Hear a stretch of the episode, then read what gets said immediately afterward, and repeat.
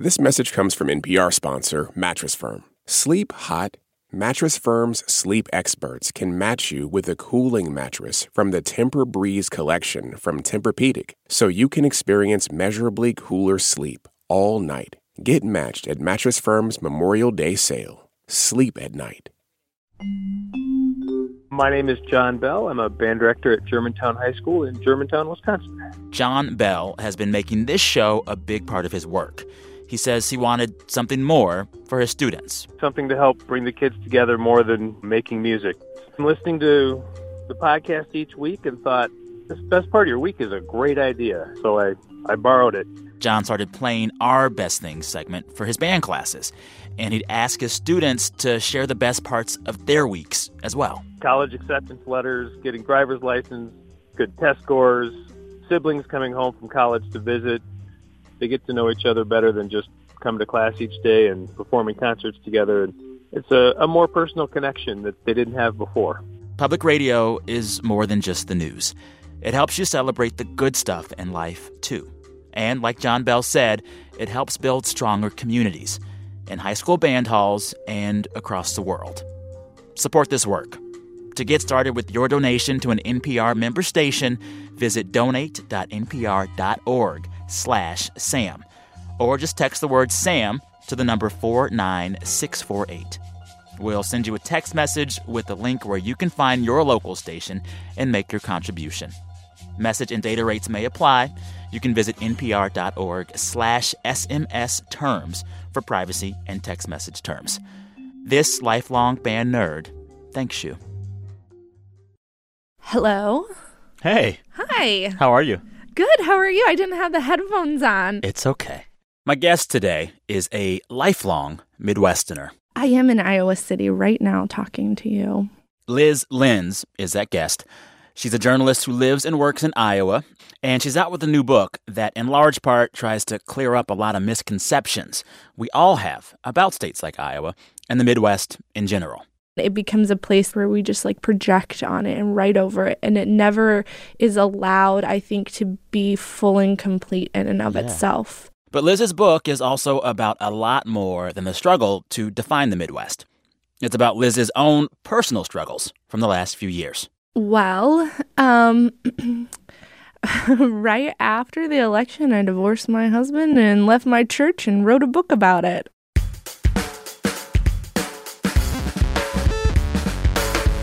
From NPR, I'm Sam Sanders. You're listening to It's Been a Minute. In this episode, Lyz Lenz and I get really personal. Lyz's book is called God Land, a story of faith, loss, and renewal in Middle America. Just came out this past summer. In the book, Lyz clears up misconceptions about Middle America and faith, but she also tells the very interesting story of her marriage falling apart. At one point, Lyz and her husband started a church together, and just a few years later, he was voting for Donald Trump, she was voting for Hillary Clinton, and they got divorced. In this interview, Lyz and I talk about that, as well as how insular Christianity can be, how it can bring people together while at the same time shutting people out. It's a good one. All right, enjoy.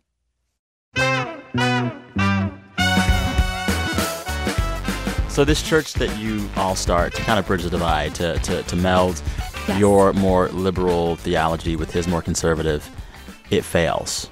Oh, so miserably it failed. Um, we had it, it, was us and uh, three other families, and we'd come together, and there were just like a series of these crises. And um, the pastor, as leaders of religious communities, tend to be like had this very forceful personality and would, you know, barrel around and do things um, that we hadn't agreed to or that I hadn't agreed to, um, you know, as I later found out. And then I had two children while this was all happening. And so kind of took myself out of the space um, of decision making, you know, because I like I was just like crying on couches because I was so exhausted.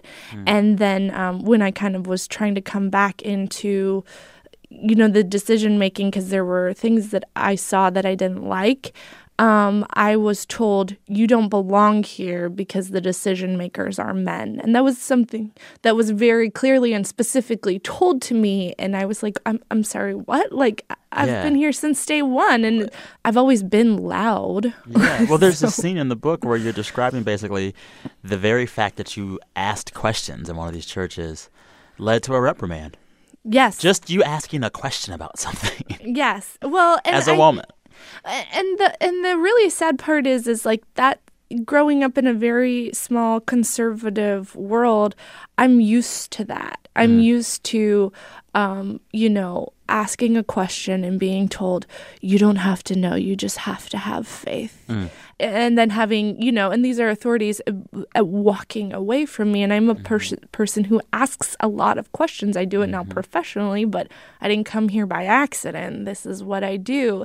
And you know i always thought that that was a problem. And so it was only like as an adult where i realized oh i'm not the problem. The questions aren't the problem. The space is the problem. And it needs and i don't have to be here i don't have to be in a place where my body and my life are always the problem i can leave It's a declaration that you can leave.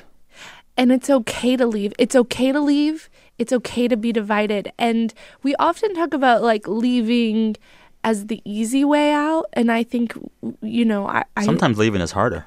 leaving i think is harder. I have a chapter on um, people who are queer and feel alienated from churches. You know they grow up in middle america and these are their churches and these are their places.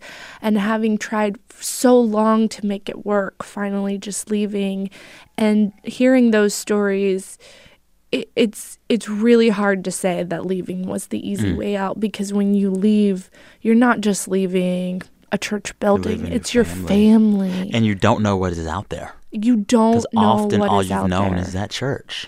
Um, the I, I recently got the opportunity to talk with Megan Phelps Roper. Mm-hmm. Um, her book is Unfollow, and she's the granddaughter of Fred Phelps, who founded Westboro Baptist Church. And she articulates this so perfectly. Like, you're raised in this little small world, and why Christianity works like this, you know, where you're taught that like everybody on the outside is bad, only the people on the inside are good, and that to have the courage to step outside of that, you don't know what's going to happen. Mm-hmm. You know, you don't know how your life is going to be, and you don't know who will be there for you because, you know, these are all the people who've like made you food and you know been been your whole world Yeah.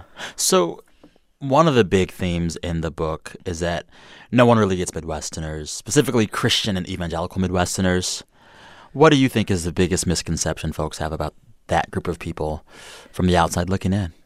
Um, I think it's not that necessarily it's misconceptions because some of those conceptions are correct. You know, Yeah. deeply conservative, majority white. There like- is a lot of corn out there. There is. and there's so much corn. although soy is our number one export, Ah, Sam. good to know. um, but just that it's a more complex Yes. and nuanced picture that you know you can have uh, this like uh, a, a very big church in town uh, where the pastor is deeply deeply conservative and you know really really kind of walks the line of keeping his you know 501c3 and promotes a lot of you know Mm-hmm. politics from the pulpit and then you can talk to the people in the pulpit who can don't agree with him at all you know are Yeah. deeply committed to social justice issues. So there's a huge i think scratching the surface you know there's a huge pew pulpit divide. And that happens too in in these you know like little lutheran churches in the rural areas where you have you know these very like um and and they hate these terms liberal and conservative. But you know you, you have a very progressive female minister and she has to lead a congregation of deeply conservative farmers. So just that the tensions when you just scratch the surface It's are more complicated. are complicated. Yeah. The most interesting places that I found was this church um, on the border of Iowa and Minnesota in Bigelow, Minnesota where you know every sunday the population of the town the doubles because mm. this church fills up with five different church services that happen in four different languages This is a picture of a church that I think would astound most people's conception of, of what a place like Minnesota is. Yes, and and and I, think, but even in that, you know, I I went there expecting this kind of perfect quote unquote melting pot, mm. right? Yeah, five languages. Karen, Yes. Lao, English, Vietnamese, and Spanish. Didn't even know Karen was a language. And yet, it's not all perfect. You know, talking to the pastor, you know, he has some like really regressive ideas about you know immigrants and In a church full of Asian Americans. Yeah, okay. and he's the one who opened up the doors. You know, he's he's the one who's like since he's been turned 60, he's been learning every single one of those languages. He's m- making this space open and accessible and yet he will preach a sermon about the evils of, you know, pagan idols. You know, yeah. it's it's complicated. is. Well, and like this is what I love that you unpack in your writing around the book, before the book, and in the book. This idea of bubbles. There's no such thing as a bubble. There's no mm. such thing as a liberal bubble or a conservative bubble. There are people with complications and different types of people everywhere you go. So to assume that a place like Iowa or Minnesota only has one type of person, that is actually wrong. In this language we have around a liberal bubble or a conservative bubble, that is not the way most communities work. No, especially not most close communities Mm. here. And I think you t- asked earlier, like misconceptions people have about faith in the Midwest. And I think another misconception people have is that it is like only like this white evangelical thing. Yeah. You know, I, there are so many incredible movements happening in faith right now that are very progressive. Um, I talk about the Mystic Soul Conference that happens in Chicago, you know, um, which is this beautiful, incredible space for people of color and queer people, and um, and, and designed around them. So there there's so much happening, but because the dominant narrative is like white evangelicals at it again, hating on abortion, you know, you miss, Mm-hmm. You miss out that. on yeah the complexity and nuance on the page. Time for a break. When we come back, Lyz tells me more about the hardest part of writing her book the time she spent at a training for Baptist ministers in rural Illinois. BRB. Support for NPR and the following message come from Rothy's. Rothy's are the perfect gift for the woman in your life who is always on the go and loves a good balance of fashion and function. Rothy's are carefully crafted shoes made from repurposed plastic water bottles. They're stylish, available in a wide array of colors and patterns, and fully machine washable. Best of all, they're comfortable and have zero break-in period. Plus, enjoy free shipping, free returns, and free exchanges. Check out their seasonal styles at R-O-T-H-Y-S dot com slash minute. Billie Eilish, Lil Nas X, and Lizzo dominated the year in music, but there was a lot more from 2019 that you might have forgotten. I'm Robin Hilton. Join NPR Music all this month as we look back at the defining artists, trends, and milestones from the past year. Listen to new episodes each week on NPR's All Songs Considered. What was the hardest chapter of the book to write? I mean, the whole thing has these vignettes of you exploring faith and its complications in middle America. Which part of that research and writing was hardest for you? Um, the hardest part of the research was going and spending the week with the Baptist ministers in uh, rural Illinois. What kind of Baptist ministers? Uh, well, all sorts, but they they hailed mostly from the Dallas Theological Seminary. Okay. There's this class that's taught for um, different seminaries, um, but the group I was with was mostly from Dallas. Uh, There was a woman from Denver. It, it's to teach them how to be rural ministers because the majority of people graduating in uh, from seminary and co- going to calls, as some groups call it, or just getting jobs as ministers, end up in rural areas. They don't all end up in mega churches and you know in Nashville. Yeah. So what and so what happens is you, you have these um, you have these divides. You know, you get a pastor from Dallas going out to be in a small town in Nebraska. He's got to like fit in.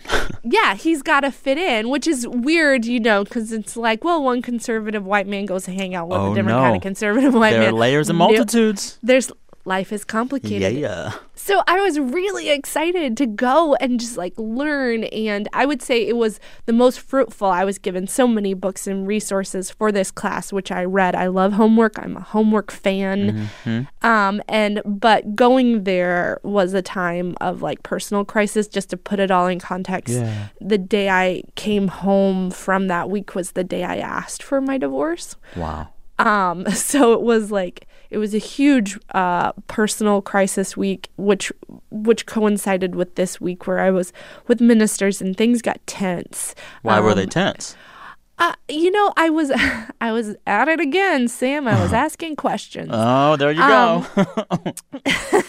because again, I don't want to make it sound one thing like not like oh everybody was so ignorant. It was deeply helpful and deeply resourced and very very intelligent uh, uh, and a smart look at like what does it mean to be in a rural space in a rural economy and we got out into the field and like talk to people and talk to farmers and dairy farmers and um, and all this kind of stuff. But also there were a lot of like cultural things being said that I was pushing back on with my questions, saying, okay, how do you source that?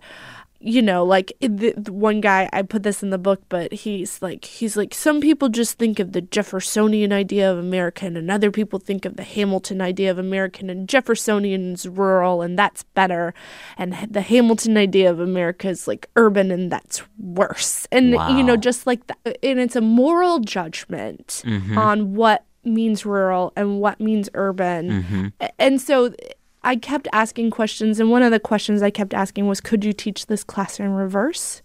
You know, could you teach rural people then how to be a minister in In an urban um, area. In an urban area, and that question caused so many problems, more than I anticipated. I expected them to just be like, "Oh yeah, sure." They said no, you can't do that.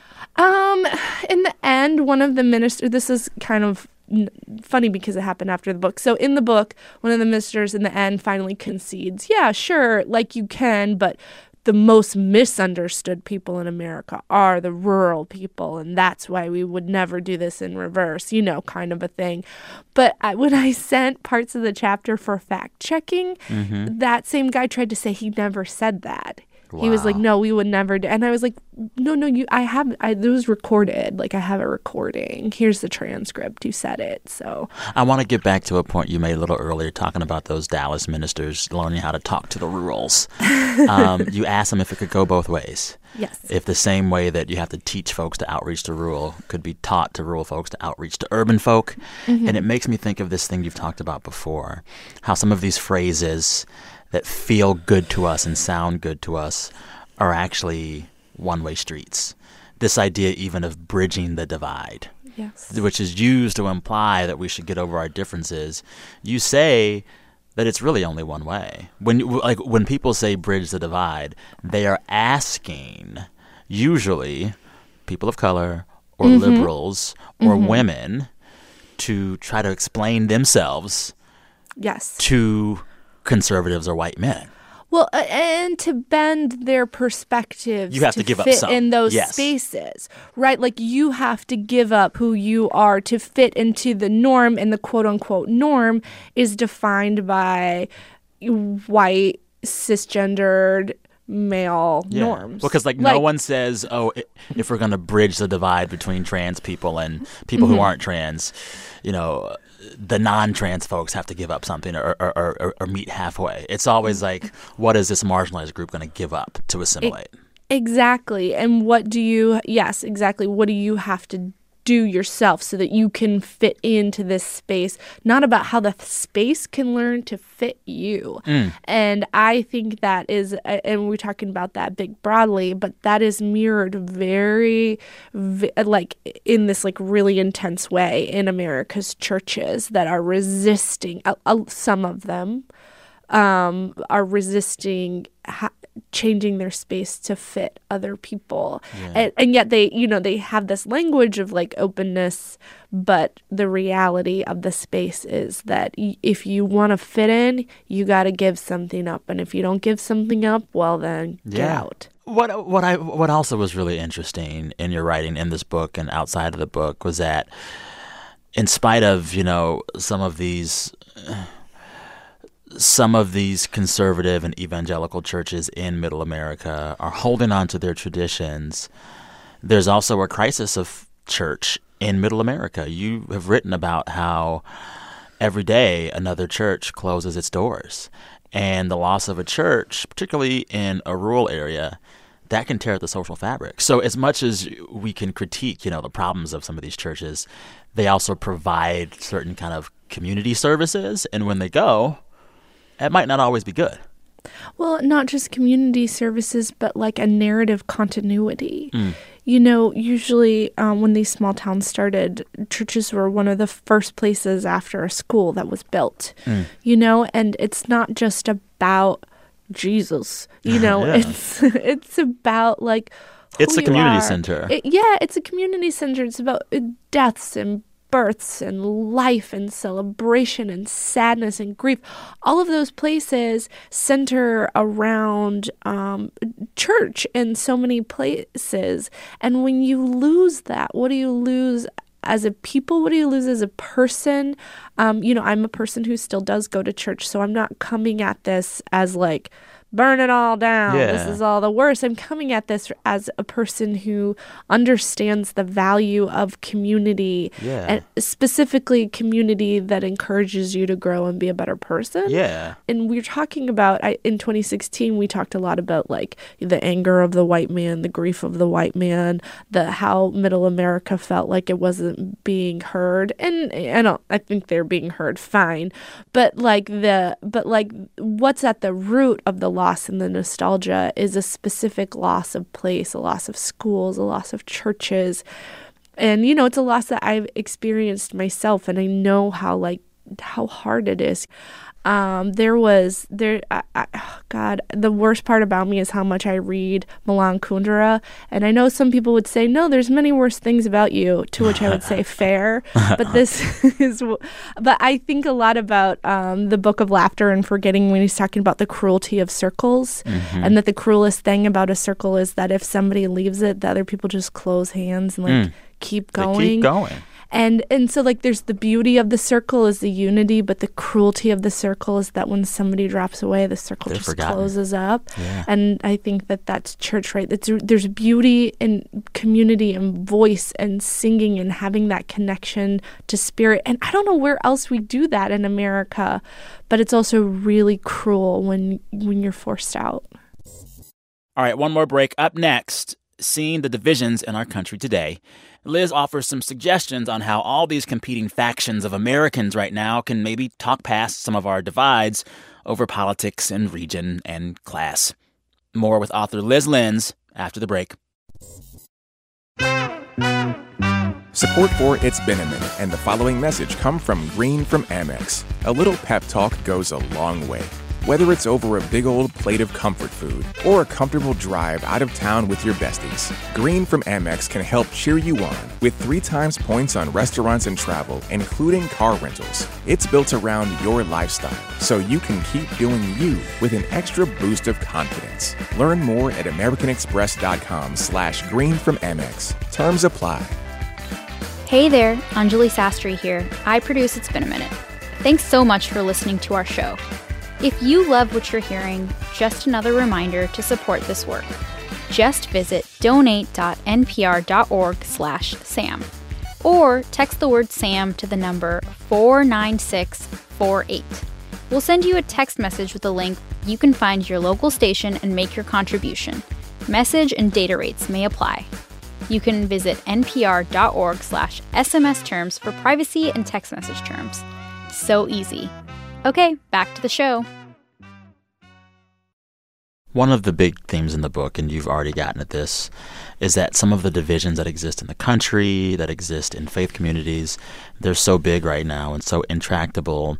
You can't say things like bridge the divide. You have to accept that we might not get past those differences just by being nice. And if that is the case, particularly going into an election year, what is the way forward, seeing those divisions? I think we all have to understand our complicity. I think we all need to have a moment of honesty where we sit and say, you know, we don't just like, you know, look at our Trump supporting relatives and by we and me, I mean me, you know. and say, You did this. You wrecked America. I'm great because I voted for Barack Obama, you know, like, and Hillary. And so I'm better than you. I think that that misses the point entirely. It misses the way that we have gerrymandered, the way that we have um, done voter suppression. It misses the way we've even divided our school districts. Yeah. It misses the way that a lot of the of folks in the in Middle America who voted for Trump also voted for Obama. right. Like those voters are complicated too. Yes, and so to just say like you did this, goodbye, you know, now we're gonna. It, it, it just it misses our own complicity in creating an America where this could happen, and so uh, what you know instead of just like the the hand holding and the coming together, which is not possible. Like uh, like maybe like more of a historical and understanding of like who we are as Americans. There's this narrative in Amer- in my book I push back against that like oh there used to be a time when everybody went to church and that was so great. That was the 1960s and that was specifically designed by Dwight Eisenhower mm. to like help us like up our economy to fight the communists. And like, it's not like pioneers were going to church often. Yeah. You know, like it, it's this kind of like false idea. So I, I guess perhaps more of an understanding of what divides us and an honest accounting of it. There's more than just two sides. Life is complicated. Yeah. There are many sides. Yeah. And I think this I the solution is not an easy, you know, band-aid on the protruding bone of the broken leg of America. Mm. It's, you know, it's noticing where the break is, why it broke in the first place, mm-hmm. and then treating it in the serious way that it needs to be treated. Yeah. So, one of the things I kept wondering, devouring your book, reading other things as you've written, and thinking about the ideas in the book, mm-hmm. You are someone who has spent many years now parsing and digging into the problems with faith in America right now. Mm-hmm. And yet, if I understand correctly, you never stopped believing. I have always, and I think I probably will always, believe in something bigger than myself. Um, I don't always know what that is. Mm. Um, but I, I, and you know, it might be foolish. It might be wrong. It might be like something encoded in my DNA that I, you know, like from ancestors for survival. Like, um, but I do think it's part of the human experience to seek something bigger than yourself to yeah. believe in mystery and whether and and we all want to access that so whether you're doing it through science whether mm-hmm. you're doing it through journalism or yoga whatever yoga poetry yeah. music that we all seek something outside of ourselves and for me this space still makes sense i mean sam three years from now i might be balls to the wall wiccan it's fine phrase I've never heard before is balls to the walls Wiccan. Uh, you know, I, that's the only way to describe oh, yeah. Wiccans, I think. Yeah, they are. They are in it. In it to win it. Um, with the harvest moon. But yes. I but I I yes, I I still believe in something bigger than myself. And I kind of hope to always because I think that it keeps me from being a self-centered jerk. Uh. Um that's what I need personally. Yeah. Not everybody needs it. Not everybody yeah. needs it. Yeah. Um but I like it. You know, for me, it's like I stopped going to church years ago for many reasons, mm-hmm. but I, I also never stopped like believing in God. Yeah. And people have asked me before, well, why not? Or or, or, or why still? Yeah. And it's like God means the most to me in moments when I feel really alone. Yes. Because the idea of God is that you're not actually ever really alone. Yes. And I can't imagine a reality in which those moments in which I feel most alone, no one's there with me. And so just for that alone, this idea that you aren't alone, it's it, worth it. There's that um not to quote scripture, but I'm oh, going to quote I love scripture. a good scripture quote. You know, there's that that verse. I can't remember the specifics, but it's like you know the, the when you pray, like your heart cries out with, you know, groanings that like only the angels can understand. Um, and, and I think about that all the time. Mm. Like right when you said, you know, like in your loneliest moments, and we are people of words and that sometimes you know you lie there or sit there and you're like i'm very lonely and i think about that and like my heart is just crying out to something bigger than myself And there's this assumption that that bigger thing hears you. yes And that's beautiful. and that's enough it's beautiful And it's, it's enough. enough. sometimes It's enough. it's like singing right it's Yes. like i'm going to sing the song in my car or wherever and at and and that there's something hearing that and that's what makes it beautiful hmm. the act and the receiving of the act Exactly. I really enjoyed this conversation. i loved it sam thank you so much Yes, yes. Lyz Lenz. The book is called God Land, a story of faith, loss, and renewal in Middle America. Thanks again to Lyz Lenz. I really, really enjoyed that chat. Listeners, want to hear from you as well. Did you ever have a big New Year's resolution fail? If so, what did you learn from it? Uh, we want to hear your crazy, wacky, insane New Year's resolution stories. Record your story on your phone. Send that voice file to me via email at samsanders at npr.org. Sam Sanders at npr.org. No resolution is too crazy. Tell us all about it. You might hear yourself on the show in the new year. All right, listeners, that's a wrap for now. We're back on Friday with uh, news and stuff from the week. Till then, thanks for listening. Talk soon. On this week's Wild Card, we talk with Issa Rae about those moments where our lives could have gone another direction. Definitely wasn't supposed to be with that guy at all. At all. But I still think about it. I'm Rachel Martin. Issa Rae tells us how to make peace with the path not taken. That's on the Wild Card podcast from NPR, the game where cards control the conversation. Summer is for going to the movie theater because it's too hot to stay home. It's for driving with the windows down, listening to your favorite music. It's for stretching out while you're on vacation to gobble up a TV show. For a guide to some of the TV, movies, and music we are most excited about this summer, listen to the Pop Culture Happy Hour podcast from NPR. In any great story, there's a moment that sparks your curiosity, tells you there is more to uncover. How how did this happen? How did we get here? That's where Embedded comes in.